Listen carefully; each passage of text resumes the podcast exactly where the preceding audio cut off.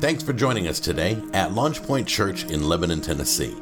We believe the Bible is the written word of God, without error, and useful for every part of our lives. We believe that through learning and teaching of the word, others might come to know God, find freedom, discover their purpose, and make a difference. Thanks again and enjoy today's message from Pastor Jim Cubitt. Good morning. I appreciate y'all being here. I know this third service keeps growing and growing, making me happy a little bit. Amen. All right, so I'm going to start a series today, an Easter series called Resurrecting. And I'm going to go ahead and get into that without much ado. I'm just going to start talking to you about that. Um, we're going to start a series titled Resurrecting. And if you'll notice by the graphic, there's a subtitle that says Love, Peace, and hope. And this, this is what I hope to accomplish. I hope to accomplish first that we have an understanding that when we sinned, and we have all sinned, both by birth and by action, we are sinners according to the Word of God. When we sinned, love died in us, peace died in us, hope died in us. This was a promise that there would be death when we sinned. In Genesis 2:17 we read this. But from the tree of knowledge of good and evil you shall not eat, for in the day that you eat from it you will surely die. And in fact, we died that day. We were separated from God. His love, His peace, and the hope that we ever had of spending eternity with Him in a perfect place, in a perfect condition. Except that God sent His Son, Jesus Christ, to us. Hallelujah, indeed. When Christ was sent to us, listen, in His life, by his sheer example of his birth and his perfection, we have exampled to us what perfect love looks like. In his death and what happened because of his death, the fact that we are no longer at enmity with God, we're no longer in conflict with God, that he came to reconcile us to God. We now have peace where peace was once dead in us. Amen. And because he was buried and rose again on the third day, that hope of an eternal future that was dead in us is forever alive in the believer. And so we have a resurrecting, and I use the word resurrecting in the present tense because these things should be continually growing in us a resurrecting love in us, a resurrecting peace in us, and a resurrecting love in us. Not because anything that we did, but because of what Christ did, having been sent by the Father on our behalf. Amen. And so I want to start talking to you about that today with the first one resurrecting love. And I'm going to do that from chapter 4, 1 John, starting in verse 7. So 1 John 4, verse 7, and I'm going to teach today through verse 14. It said, Beloved, let us love one another, for love is from God, and everyone who loves is born of God and knows him. The one who does not love does not know God, for God is love. By this, the love of God was manifested in us, that God has sent his only begotten Son into the world so that we might live through him. In this is love, not that we loved God, but that he loved us and sent his Son to be the propitiation for our sins. Beloved, if God so loved us, and believe me and trust me according to his word, he did. He did and he does. We also ought to love one another. No one has seen God at any time. If we love one another, God abides in us, and his love is perfected in us. By this we know that we abide in him, and he in us, because he has given us his Spirit. We have seen and testify that the Father has sent the Son to be the Savior of the world. Amen. I've got three points I want to make today about resurrecting love. And I, I was going to say they're short and simple, but they're neither of those things. Um, so I need you to, to listen intently. The first one love is resurrected in its source. Love is resurrected in its source. Verses 7 through 8. Beloved, let us love one another, for love is from God. That means from, that's the source of the love that we have. It comes from God. And everyone whose love is born of God and knows God. The one who does not love does not know God, for God is love. Let there be no doubt. This is a text of action, not intellect. He's not asking you to sit around and think about whether you should love somebody. He's telling you, love somebody. The very first half of this first sentence in verse 7 says, Beloved, let us love one another. This is the thesis statement for all that he says after that. This is the main idea. This is what he wants you to understand. Brothers, beloved, love one another. Beloved, love one another. What is a beloved? A beloved is a family member. We are brothers and sisters in Christ Jesus. And we should treat each other like family members. We should love one another like family members. He's saying, listen, family members, love one another. Any of y'all got people in your family that y'all, that dude's a weirdo. I may be the weirdo in my family. But you know what? You love the weird cousin the way you love your favorite uncle because they're still the same family. Sometimes cousins during Thanksgiving, they go outside and they hit the tree line and they fight. They get mad at each other. They work it out. They come back in. But by the time they get back into grandmama's house, they better be showing love to one another. You know why? Because they are of the same family. He's saying, listen, you're of the same family. Love one another. This is an action. We have to start taking responsibility for the love that we have. Amen? And when I say have, I mean that specifically. The Bible says if you belong to God, you have love in you. So, how do we love unless we know what kind of love God showed us? There's four different kinds of love mentioned in the scripture. There's stergio, a natural affection towards relatives. There's phileo, the love between friends. There's eros, an erotic emotion felt between two lovers. And there's agapeo, or agape, as most of us would hear it said, which is the kind of love that God has for us. That agapeo love. Let me define this for you simply. It is a love that prefers another so much that it's willing to provide for them. Oh, I want you to rest under the weight of that for a minute. That's beautiful. We often hear it called unconditional love. Regardless of what you title it or what you call it, it is a love that prefers someone enough to provide for them. That should be encouraging to you today. You know why? Because God prefers you. He prefers you. He loves you so much that He is determined to provide for you. It's not enough to just, you know, I prefer that guy. He's pretty cool. Hey, can I borrow 20 bucks? No, I'm not going to give you 20 bucks. You prefer, but you don't prefer to provide. God prefers to provide for those who belong to Him. And what has He provided for us? He's provided us the hope of an eternity through Christ Jesus.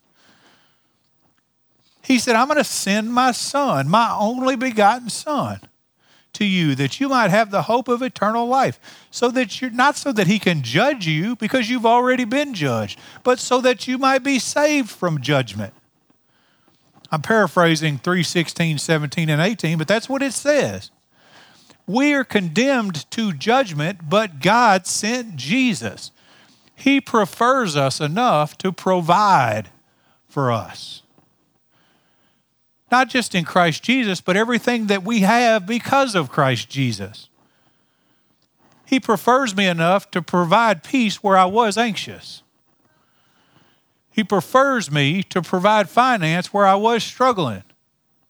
He prefers me to provide comfort in a relationship that's gone sideways. He provides for me because He prefers me. And when I say me, I mean us. God hasn't forgotten you. God hasn't forgotten his promises over you. He's always provided for you. He's met your need. He may not have met your want, but you know what? I can't find anywhere in the scripture where he says he's going to meet give you everything you want. He says I'm going to give you what you need. All I tell you to do is worry about lilies. Because the lilies don't worry about anything. Amen. He's a God that loves enough to provide for us. And I think that's beautiful. That's the love we're talking about. This kind of love that gave us Jesus.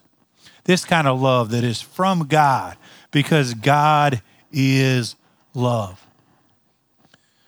When I say God is love, I mean He is love in His essence in everything that He is. He is love. Did you know all the perfections of God? He is 100% perfectly all of them. As much as we want to talk about the mercy of God, as much as we want to talk about the grace of God, the provision of God, the, the all of His attributes, provision is not actually an attribute, but all of His attributes, His love is as much a part of His essence as his compassion and mercy is. He loves us because he is love. He can't do anything else. Now, that doesn't give you excuse to sin because he loves you enough to want you to be righteous, but he loves you. In fact, he's not only the essence of love, he's the source of love. Everything that is love flows through him because everything that is created was created by him. Amen. Colossians tells us in 116, for by him all things, everybody say all things.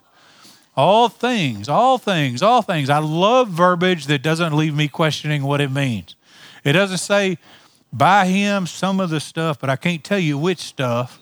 It says all things. That Love is a thing. That means all things were created both in the heavens and on the earth, visible and invisible, whether thrones or dominions or rulers or authorities, all things have been created through him and for him. I want you to think about this verse for a minute. By him, through him, for him. Which means he was the author of it by him through him. That means he is the completion of it. And for him, which means it is for his satisfaction. And since it's our desire, it should be every believer's desire to satisfy him, every believer should pursue the love that he is. I, did, I hope you heard the verbiage. I didn't say pursue his love, although we should do that we should pursue the love that He's provided for us. Man, that's good. Because if we don't love, we prove that we don't belong to Him. I'm going to read you some this. People don't like this. But further into the text, I'm not going to teach past or this far, but in verse 20 it says, If someone says, I love God, and hates his brother, he is a liar. For the one who does not love his brother whom he has seen cannot love God whom he has not seen. Some of y'all staring at me like you didn't hear me, so let me read it again. If someone says, I love God and hates his brother, he is a liar. For the one who does not love his brother whom he has seen, I can see y'all. physically with my eye cannot love God whom he has not seen. I'm not much for checklist Christianity. In order to be saved, you got to do this and this and this and this and this and this and this. And they put so many rules and regulations and legalistic ideologies in your head that you don't know whether you're coming or going. But you know what? There are indicators regarding whether or not you belong to God. And one of the greatest indicators, I'd say the initial indicator, is the love that you have for one another. Because if you say you love your brother who you can see and you don't, you're a liar. If you say you love God but don't love your brother, you're a liar. A liar. The Bible calls you a liar. I don't like that. This is supposed to be an Easter series. Easter series, I'm supposed to wear pink and feel good about myself and hunt Easter eggs and stuff. I don't care about any of that. You know what I care about? That you're blameless and pure before the judgment seat of Christ, at the white throne, at the white throne of judgment. I want you to be able to look God in his face and say, I'm here because Jesus' love said I could be here. Which means that we have to turn ourselves away from all the other things that we would tell ourselves. Which means we have to walk in the truth of what that love means. That love tells us what it is we're responsible to, what we're responsible to accomplish, what we're responsible to avoid. So many of us want to define love on our own terms, but we can't do it. The world wants you to define their term of love. More, let me put it this way the world expects you to be okay with their definition of what love is. And you shouldn't be. If the world says it's okay for you to sleep with your girlfriend unmarried, the Bible says different. It's not okay. If the Bible says, don't be a homosexual, that's what it means and it's not okay. Those are perversions of love. You know how I know? Because it's against the illustration of Scripture. God illustrates love for us. And his love is not perverted any kind of way. And I don't mean sexually perverted, I mean maligned any kind of way. There are people who will enter the kingdom of God, and there are people who will not enter the kingdom of God. And it's our responsibility to tell them in love the truth of that, that statement. 1 Corinthians 6 9. Let me just get in on this.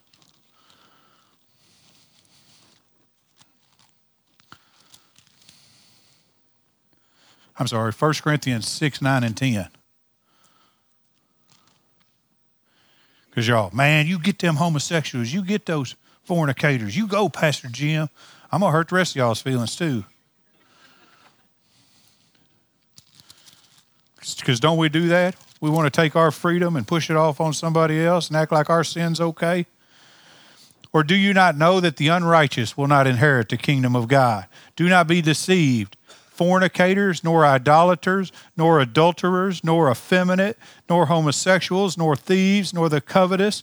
Wait a minute, the covetous, that's not really that big a deal. I just like to have what he has. Yep, nope, that's a big deal. That's listed right up there with the homosexuals you hate so much. I'm trying.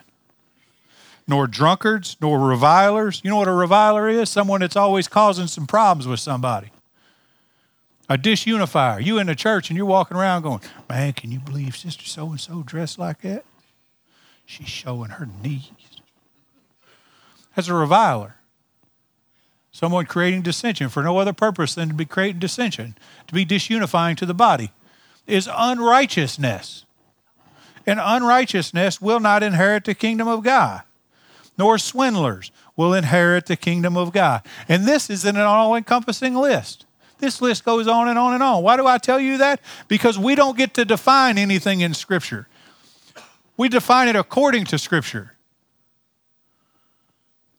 And the Bible defines what love is. And that love is God. That love is God.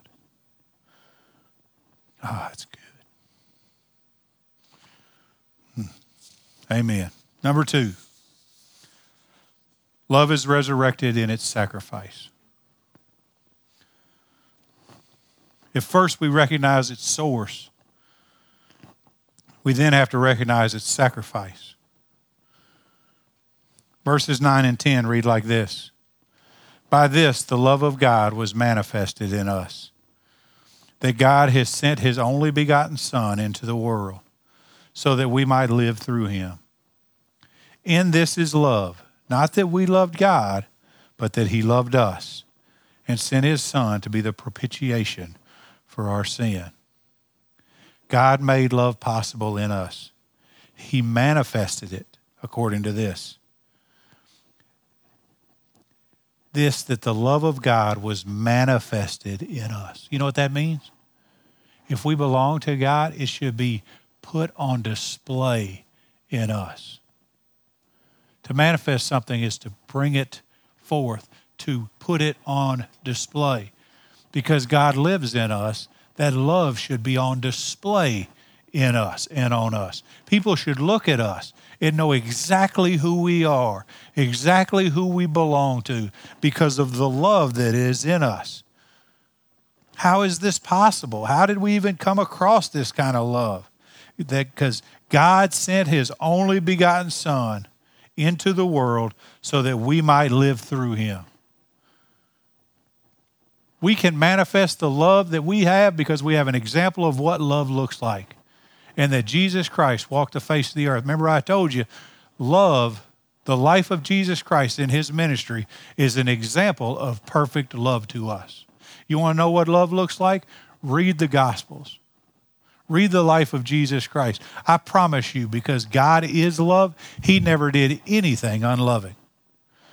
You're all, well, he did some stuff that looked unloving. Well, that's just because your definition of love is jacked up.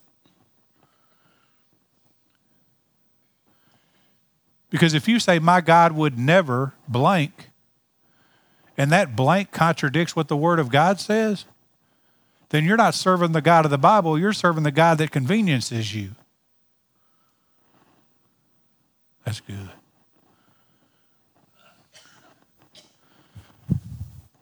But He sent His Son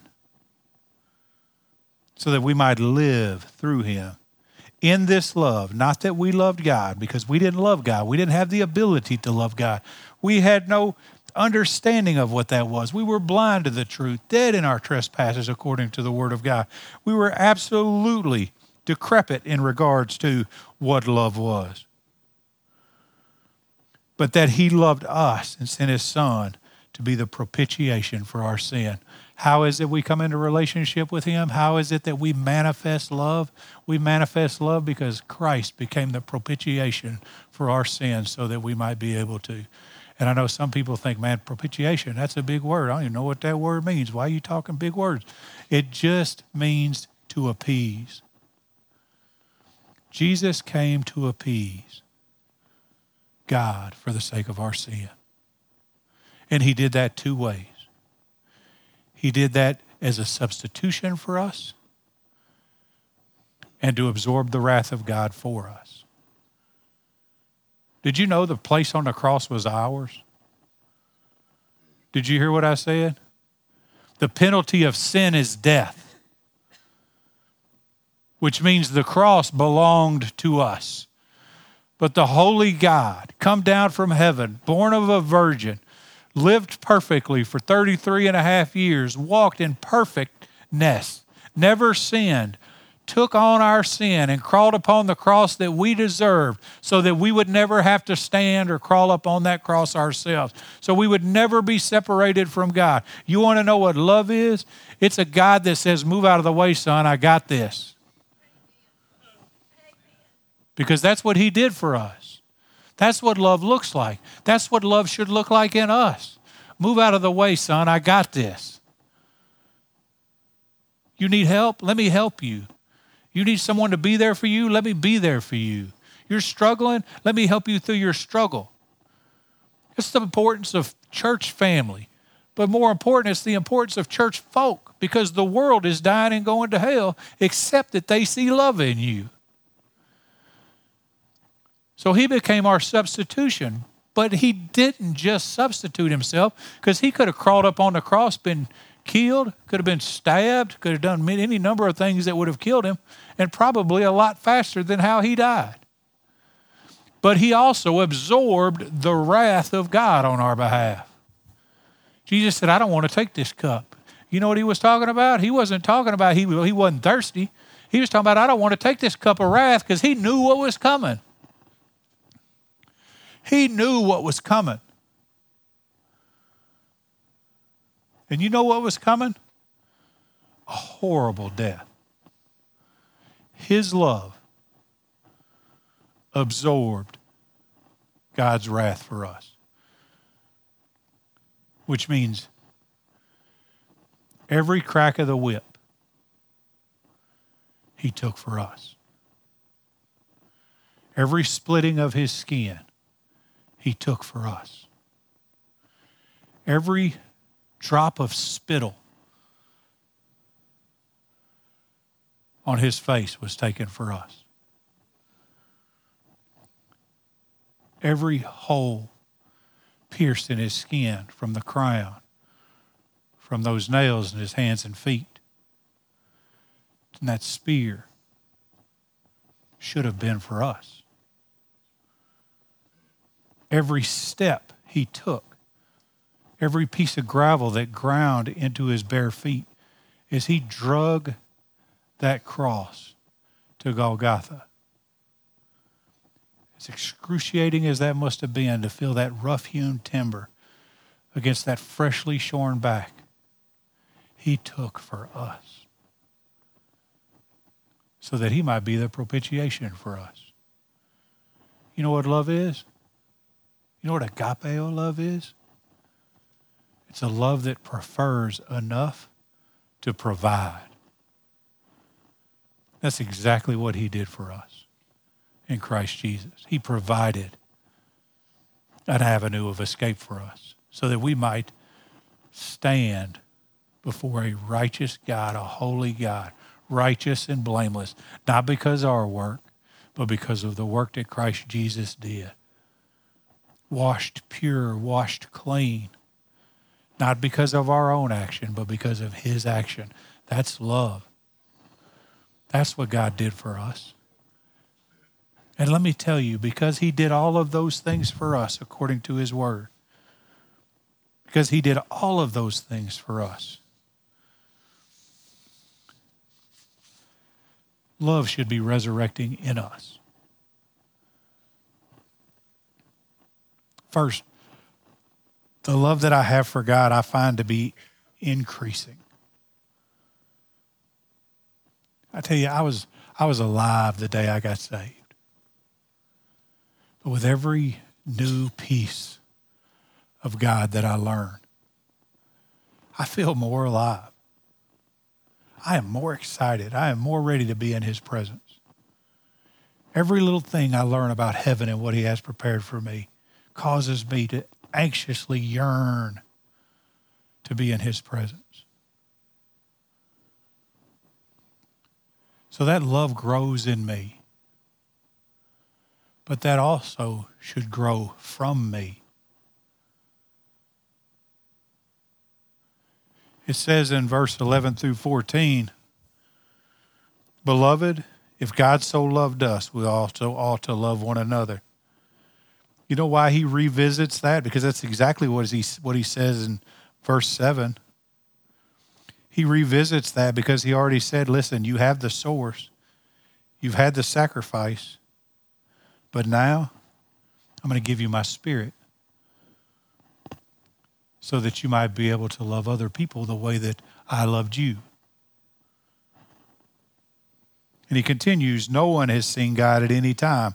If we love one another, God abides in us, and in, his love is perfected in us.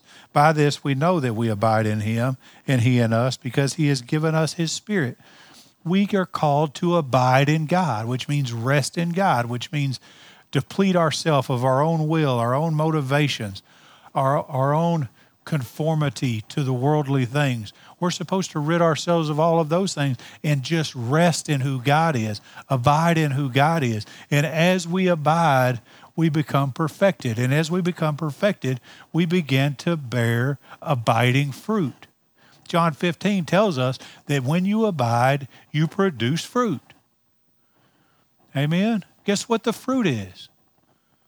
The fruit is love, the fruit of the Spirit. If you'll go to uh, Galatians chapter 5 and read the fruits of the Spirit, you're going to see several of them listed, or all of them listed.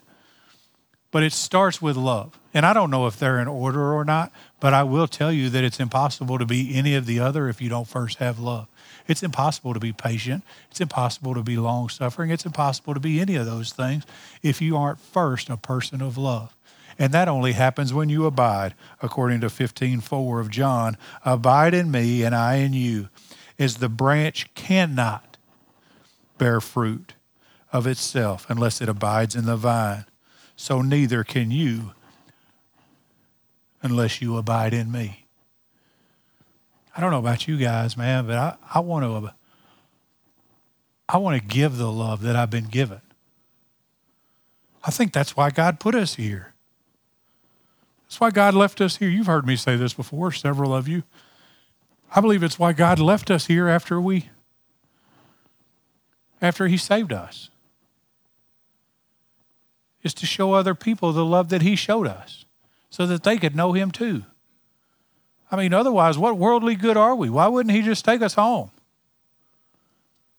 Because he expects us, because of the spirit that he puts in us, according to this text, to show other people the love that we've been shown.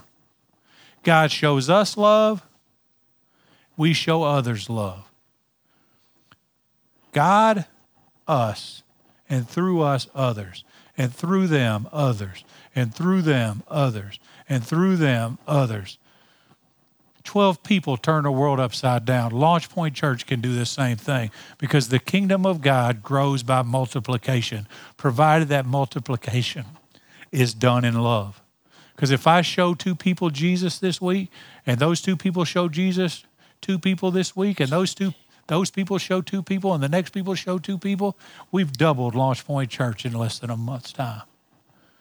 And I don't say that because I want the church to be big, although I wouldn't be mad if the church was big. I say that because the kingdom of God grows big.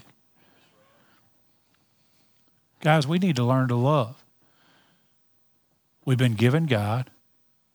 We've been given access to God, and we've been given the Spirit of God to be empowered to do it. As our love is resurrecting, always remember it's not about us. One of the greatest lessons Pastor Rick ever taught me it's not about you. He used to wake me up. So our, our phone would ring when we were small group leaders.